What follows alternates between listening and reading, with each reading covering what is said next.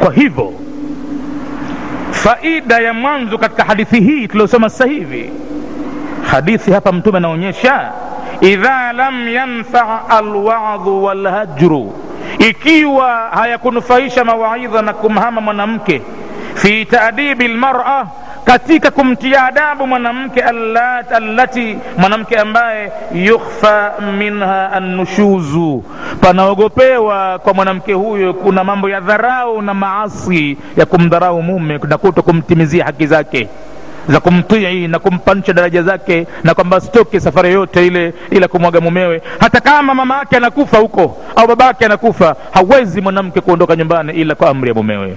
Hiyo ndio sheria na sharti aliyopewa mwanamke juu ya mumewe asijakaona kwamba kadhalilishwa hapa. Tukitaja mambo ambayo mwanamke vile vile lazima afanyiwe na mwanamume wasijakadhani wanaume kwamba labda wamedhalilishwa au wanawake wanapewa vichwa sana. Hapana. Hii ni haki lazima kila mmoja azungumziwe. Haki yake ni ipi na aijue? Kila mmoja aijue haki ya mwenziwe. Na kwa upande wa, wa, wa mume haki hiyo mwanamke aielewe. Pako pahala mwanamke anaingia kutiwa adabu adabu lakini inakwenda kwa daraja. Kwanza mwanamme anatakiwa aanze kama anacho kitu kifuani mwake cha mawaidha qurani anayo hadithi ya mtume anayo. Aanze kwa vitu hivyo kwanza. Asende katika daraja nyingine ya kuanza kupiga ya kuanza kumhama kwanza aanze kwanza. Pengine yule mtoto wa watu kamchukua kwao hajui chochote. Hajafahamishwa chochote. Watu kumweka kitako wameweka kitako kumfunza ukhabithi hawakumfunza uadilifu kukaa kitako na mume walimwonyesha jiwe la kwanza haliwezi kuteleka chungu. Akashindwa mwanamke akaambiwa ngeza la pili akashindwa. Mpaka alipoyaweka matatu akaambiwa na hivi ndivyo maisha yako yalivyo. Hutoweza kusimamisha maisha yako isipokuwa uwe na wengine wawili zaidi ya huyo mmoja tunaokopa hivi sasa. Yaani awe na wanaume wengine pembeni. Alifundishwa mwanamke uhabithi mkubwa kwa hivyo kenda kwa mumewe akiwa ni mtovu wa adabu wa kutosha. Kwa sababu kaambiwa asikudhalilishe mwanamme na usimpe mwanya. Wanaume wana hatari sana. Ukimregezea atakufikisha pabaya sana. Na hivi na hivi kaambiwa maneno mabaya sana. Matokeo yake sasa hakuna kuaga ruksa hakuna chochote. Naona kama jambo la kawaida tu. Mwanamke huyu atakutiwa adabu huyu. Lakini katika hizo adabu zimewekwa kwa daraja. Anatakiwa mwanamme mume atumie daraja moja baada ya moja. Na ya kwanza kabisa ni kutoa mawaidha. Na ataweza kuyatoa mawaidha kwake mtu ikiwa yeye mwenyewe ni mtu wa mambo hayo. Anakaa kitako misikitini anasikiliza mwenyezi mungu amesema nini. Lakini kama si mtu wa hayo ndo maana anaingia katika kufanya mambo mengine anapanda daraja nyingine na anaacha steji za mwanzo zile kabisa. Matokeo yake inakuwa ni hasara kubwa na siku muislamu alipoondoka katika vikao ambavyo vinasomwa maneno ya mwenyezi mungu yanasomwa maneno ya mtume akadharau akaondoka yeye hashughuliki. Siku hiyo anabadilika binadamu anakuwa akhasi kuliko mnyama. Huenda akawa mnyama kidogo ana afadhali. Binadamu anaharibika zaidi. Madhali amekuwa si msikilizaji wa mambo ya taaluma za dini. Mtume anasema kumwambia mwislam kun aliman. Mwislamu kuwa mwanachuoni katika uhai wako. Tia azma katika moyo kwamba utasoma sana halafu usimame pahala uwaelimishe watu. Uwaamrishe mema na kuwakataza mabaya. Kun aliman kuwa mwanachuoni. Hukuweza kufikia hapo mwenyezi mungu hajakupa au mutaaliman au kuwa ni mwanafunzi mwenye kutafuta ilmu daima. Siku zote wewe jifanye kwamba hujui kitu na unasoma tu.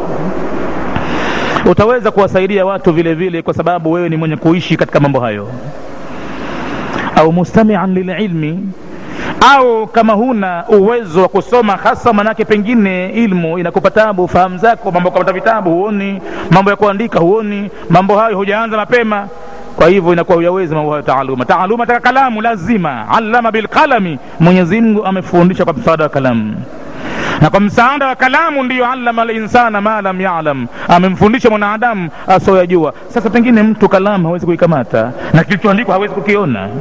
Sasa itabaki awe namna gani? Mustamian lililmi mwenye kukaa na kuwasikiliza wasemao wanasemaje kwenye ilmu? Mtume anasema wala takun rabia. Usivuke katika watu watatu hawa wote ukawe humo si aliman wala mutaaliman wala mustamian lililmi. Usije ukawa tena humo katika daraja hizi tatu. Fatahlik utaangamia si mwanachuoni si mtafutaji wala si msikilizaji. Ah, utaangamia. We na mnazi sasa huna faida bali mnazi una afadhali kidogo kwamba unaangusha nazi kwa ajili ya binadamu na makuti yake vile vile watu wanawezekea nyumba zao. Na machaparara yake watu angalau watafagilia taka nyumbani kwao. Mna faida kubwa sana mnazi na mnazi wenyewe pia ukikatwa siku moja unaweza kutengenezewa madirisha milango ngazi wako masaramala hodari wakausarifu mnazi ule mpaka ukatoa mambo chungu nzima. Lakini binadamu wewe sasa madhal si mwanachuoni wala si mtafutaji wa ilmu wala si msikilizaji unashindwa mpaka na mnazi baadaye. Unakuwa wewe ni mzigo uliokaa duniani umekuwa ni mzigo umewaelemea watu. Umekuwa wewe ni kama baadhi ya bidhaa mpaka ununuliwe uteremshwe katika gari mpaka watu wakuweke begani wakupakie kwenye gari. Yani hujiwezi. Hii ndiyo hali ya mtu atapoacha vikao hivi. Mara anabadilika watu watamshangaa. Tena pengine alikuwa kapata kidogo chochote kile kasoma soma alikuwa hali darsa pengine lakini siku alipohama darasani watu watamshangaa mambo anakuja kuyafanya nyumbani kwake baadaye na mambo ya mke na mume yana ubilisi mkubwa sana. Hadithi ya mwanzo tulioisoma wanawake tumepewa mpaka tabia zao. Wameumbwa katika tabia ya mbavu. Ubavu umepindana na katika sehemu iliyopinda zaidi ya ubavu ni juu yake. Na mwanamke juu vile vile kwenye kichwa huko kuna ulimi tumesema. Hapo ndipo alipopinda zaidi mwanamke. Yani ulimi wake unajiacha ovyo na humtoka maneno ya ovyo bila ya kujua anamwambia nani maneno yale. Hiyo ni tabia ambayo wanayo wanawake mwanamume anatakiwa aijue. Na hapo ndipo atapoweza kuishi nao viumbe hawa. Bila ya hivyo anaweza kufika katika daraja hii ambayo mtume kaistajabia oh! ayamidu ahadukum. Hivi kweli anakusudia anaweza kufanya kama hivyo mwislamu mtume anashangaa. Hivi mfuasi wangu ambaye anaambiwa yeye ni umma muhammadi anaweza kufanya kama hicho kumpiga mkewe mijeledi pigo la mnyama.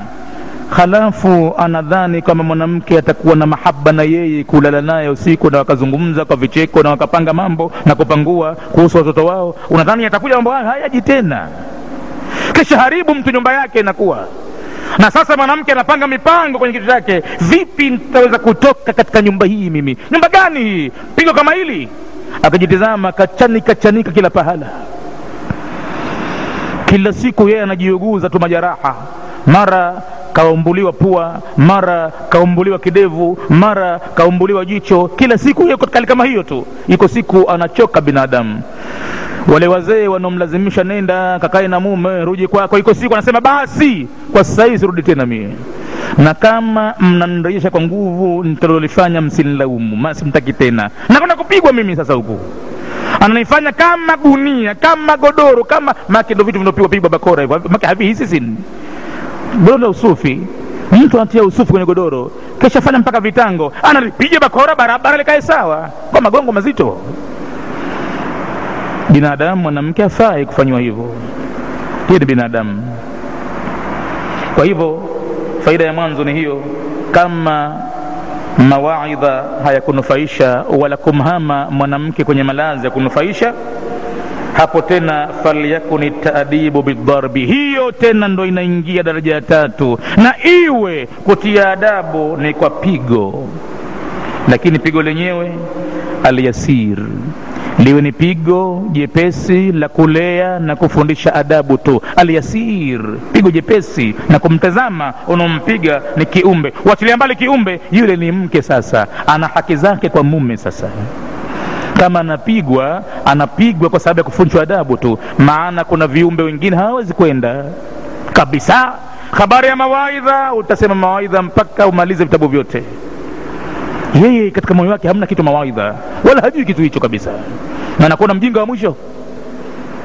Na mwisho takwambia sawa za qurani qurani qurani. Basi wewe ni mtume qurani imesema. Mungu kasema mtume kasema nini? Mungu kasema mtume kasema. Hayumo katika lenzi ile manake. Na akikuona anaanza kukupa jina. Nasikia sauti yake huyo mtume kasema huyo anakuja mtume kasema. Jina lake atakuwa mtu mtume kasema.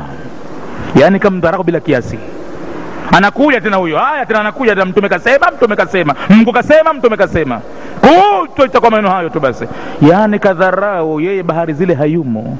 Tena kama mtu akusema mungu kasema na mtume kasema aseme nini? Fabiayi hadithin bada llahi wa ayatihi yuminun. Kwani kuna mazungumzo gani? Badala ya mwenyezi mungu na maneno yake watu wataamini wakiambiwa. Yepi mengine asemwe hapo tena ndo inafatia adabu ya pigo na pigo hilo liwe ni pigo alyasir jepesi kabisa. Hapa wanapatumia sana maadui wa uislamu kwamba tizameni uislamu ulivyomdhalilisha mwanamke umemfanya mwanamke ni mtu wa kupigwa. Upuzi gani huu? Na sasa hivi duniani kampeni inayokwenda mpaka mtoto mdogo wanataka kuondosha watu hii adabu ya kupiga kwa sababu wanasema hailei mwana hii wao wanaona kwamba inamtia usugu na kumharibu na kumpotoa zaidi kwa hivyo inakwenda dibeti katika masuli. Wanapewa watu e, subject kwamba hawa waichangie kwamba wanakubali kwamba apigwe na wengine wanapewa pointi kwamba hapana kupigwa ili washindwe wale walioweka kwamba mtoto alelewe kwa bakora. Na wanaingia katikati kwamba uislamu umesema tukikwambieni kwamba uislamu unamdhalilisha mwanamke nye mnakataa. Sasa hapo iko wazi wazi qurani imesema wazi wazi wadhuribuhunna na wapigeni bakora. Au si maneno ya mungu hayo. Na mtume vile vile kaingia baadaye alikuja akasema vile vile adabu inayofuatia baada ya mawaidha na kumkimbia katika malazi adabu inayofuatia pale ni pigo. Sasa hapa lakini tazama ukweli njia ya muongo fupi tu watapinga sana watu habari hiyo ya kupigapiga wanaingia katika kuachilia mbali yaliyosemwa ya uhakika. Imesemwa habari ya kupiga mtume kaifasiri pigo ni lipi? Pigo ni jepesi. Akatamka maneno mtume ghaira mubarihin ni pigo lisilopasua wala lisilotia kilema ni pigo la kulea tu. Ngojea njia ya muongo fupi. Si analaani mtu habari ya kupigwa hii ngojea aingie pahala mwanawe mwanamme sasa ndio anaodharauliwa mwanamke sasa. Ni mwanawe mwanamme anadharauliwa na mtoto wa kike anafanyiwa utovu adabu. Mwanamke anasema atakavyo na anatoka saa atakavyo nyumbani na kureja saa atakavyo. Basi huyu huyu mzee huyu. Huyu huyu dada huyu. Iko siku anasema na hampigilii mbali anamwachia tu. Naona. Yeye mwenyewe sasa anaingia pahala hampigilii mbali kwa maana kachoka mwanawe mwanamme kufanywa kama kinyago amedharauliwa. Mtoto mwanamke kampanda kichwani anafanya atakavyo anamwambia atakavyo. Basi pale pale anageuka mtu anasema naye hamtia adabu ampigili mbali. Anamwachia sana anamdekeza naye vile vile. Sasa hapo atasema kwamba apigiliwe mbali. Unaona mambo hayo? Basi mwenyezi mungu ameliona hilo alijua mwenyezi mungu kuna baadhi ya viumbe hawawezi kwenda mpaka kwa pigo. Labda atashtuka hapo. Mawaidha hayamfai. Kukimbiwa kitandani anapiga vigeregere kwa maana yeye na mambo yake mengine nje. Kwa hivyo wewe kama unaacha kulala naye oho ndo anavyotaka yeye. Yeye ndo anavyotaka hasa usilale naye usimguse kabisa. Ndo mwenyezi mungu akaingia katika jambo la wadhuribuhunna. Wallati takhafuna nushuzahunna na wale wanawake ambao mnachelea uwasi wao faidhuhunna kwanza peni mawaidha. Kama hayakufaa kitu mawaidha wahjuruhunna fi lmadajii wahameni katika kulala nao pamoja labda mtu atapata uchungu. Na aanze kuuliza siku hizi ninaona mambo yameharibika umndani lako lako tu na langu langu tu. Na unataka unisemesha unsemeshi na umehama kabisa umeingia chumba chengine ishamathir halafu kama hazikufaa zote hizo mwenyezi mungu anasema wadhuribuhunna na wapigeni. Wapigeni.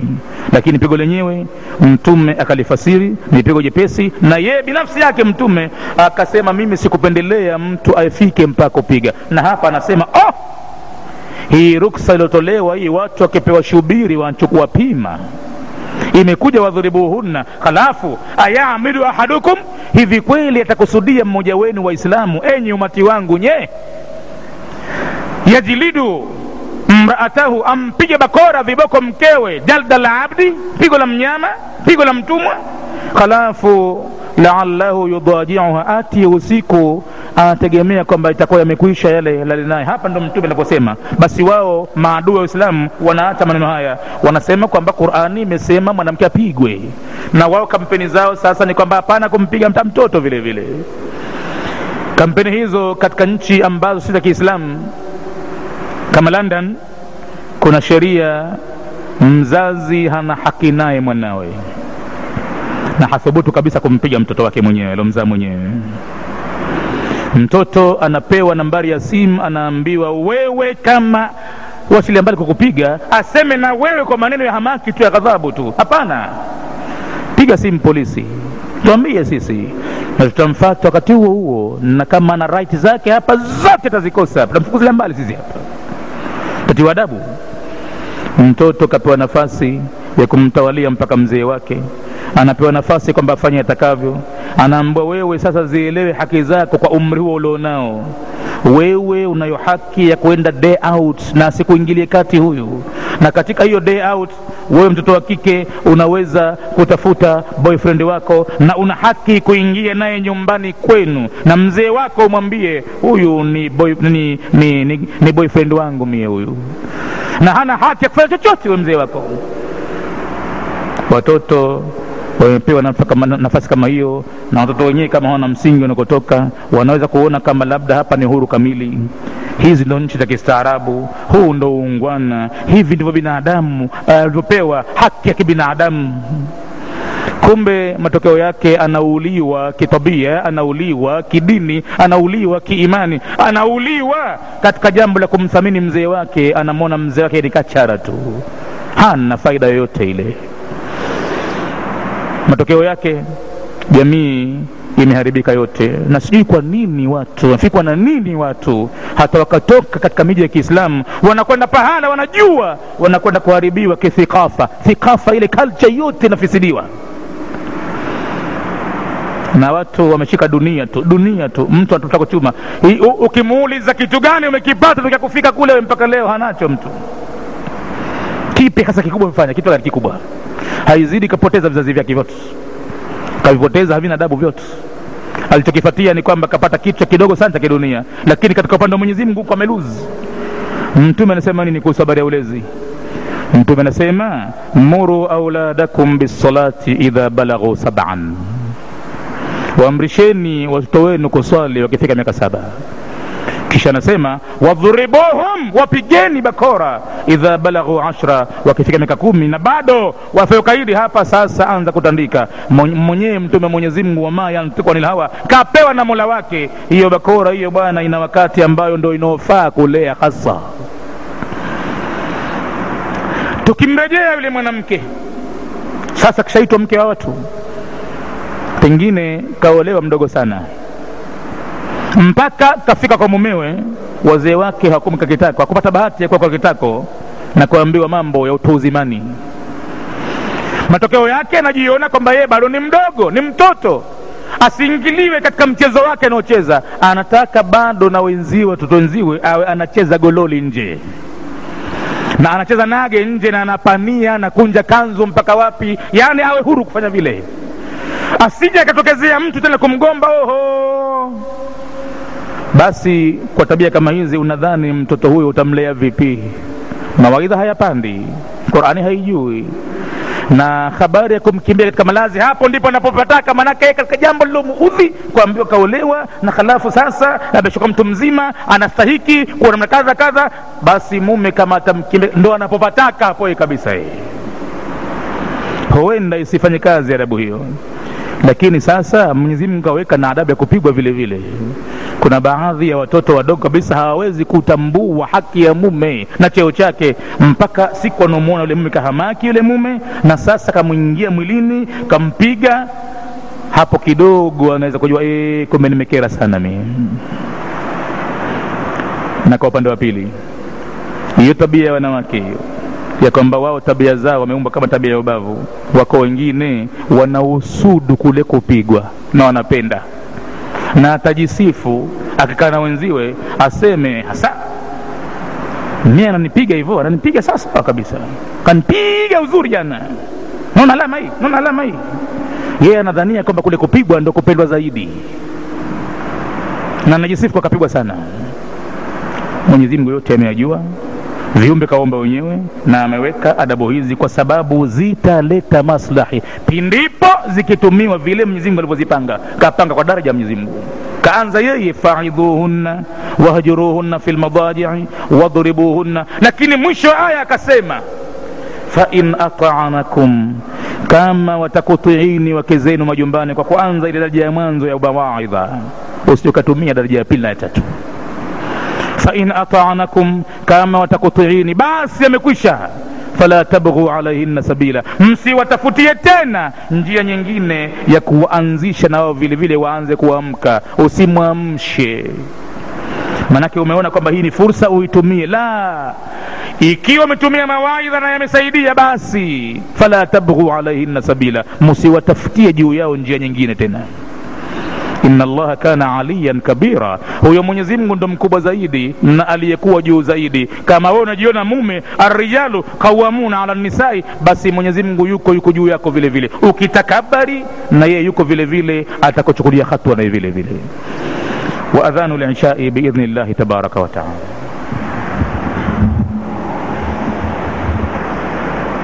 kwa hivyo hilo pigo lenyewe lilokuja kisheria sio pigo lolote tu bali pigo ambalo jepesi. Alladhi pigo jepesi ambalo la yuhsalu maahu atanfiru atanfiru tamu ni pigo ambalo halisababishi watu kukataana moja kwa moja. Asifike pahala mpaka mtu mmoja akafika na polisi anafungua mashtaka na inabidi apewe fomu maalum ya kudai mashtaka. Maanake anakwenda na damu anavuja. Silo pigo hilo. Hiyo ni faida ya mwanzo ya hadithi hii. Faida ya pili ya hadithi hii ya pili katika babu alwasiyatu binnisai ni kwamba mtume anafundisha adhahiku kucheka innama yakunu min alamri lajib kucheka kunakuja katika jambo la ajabu labda. Jambo la kuchekesha kweli kweli kama labda imetokezea. Lakini siyo katika jambo la kipuuzipuuzi na la kawaida ambalo mtu analifanya siku zote. Mtume hakupenda mtu mwanamme awe anacheka kama upuuzi upuuzi sana hivi.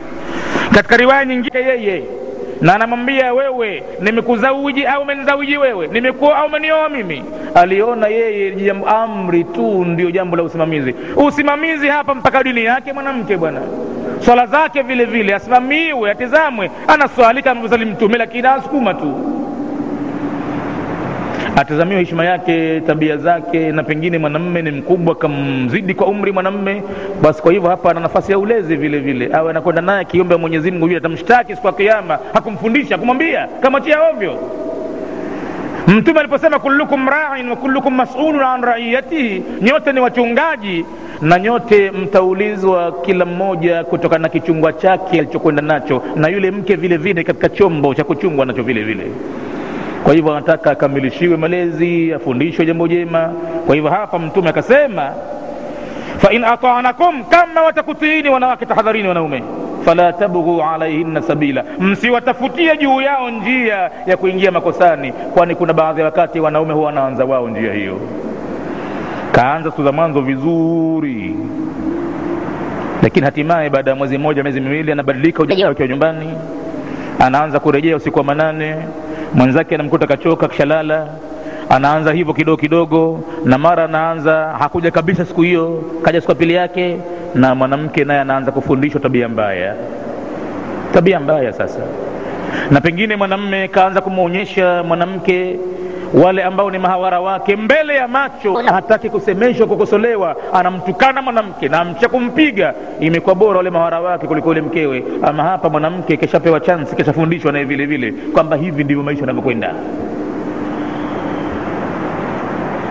Kuna baadhi ya wakati mwanamme anathubutu kumwambia mkewe akiambiwa hali ya mahitaji ndani ya nyumba mwisho watu wa kauli mbaya anasema kwani wewe huna mtu? Tafuta mtu akuendeshea maisha yako. Namna kama hiyo anamwambia mkewe. Mkewe hana wivu hata kidogo manake. Tafuta mtu akuendeshea maisha yako. Mimi umenishika tu umenishika mimi sina. Lakini kauli ikatoa mbaya ile sina si kitu sina si kitu. Amwambie vizuri basi huenda mwenyezi mungu akatufungulia na sisi vile vile. Na haya maisha magumu hayako nyumba moja tu kwetu sisi yako kila pahala mambo haya watu wanastahimiliana. Leo hatuna kesho mungu atatupa tustahamili kauli nzuri basi ingetosha. Lakini kauli yenyewe ni kwamba wewe mwanamke wewe huwezi kupata kitu wewe huwezi kutoka nje wewe naenda nje tafute. Anamwambia hivyo. Sasa mwanamke ina maana pale ameshatafutiwa njia mbaya. Ala unanambia hivyo? Wewe nakwambia hivyo ndio eh. Mwenyezi Mtume anasema fala tabghu alaihinna sabila, na hii fa in ata'anakum fala tabghu alaihinna sabila, si maneno ya Mtume peke yake ya kwanza yeye, bali kwenye Qur'ani ndivyo yalivyo maneno haya katika sura An-Nisa'i. Mtume anafuata kwenye Qur'ani hapa kwa hakika, fala tabghu alaihinna sabila. Kisha Mtume akaendelea tena akasema, ala tambueni inna lakum ala nisaikum haqa, hakika nyinyi wanaume mnayo juu ya wake zenu haki maalum. Napenda mfahamu haki hiyo, mwijue na wanawake wajue tu kwamba hii kwa wanaume hatuwafanyii pembejeo maalum au upendeleo, bali ni haki yao kuwafanyia, na wakifanya ukaidi hawakuitekeleza basi wanawake wameingia dhambini, dhambi kubwa sana. Hilo jambo walielewe, na baadaye zinakuja haki zao vile vile wanawake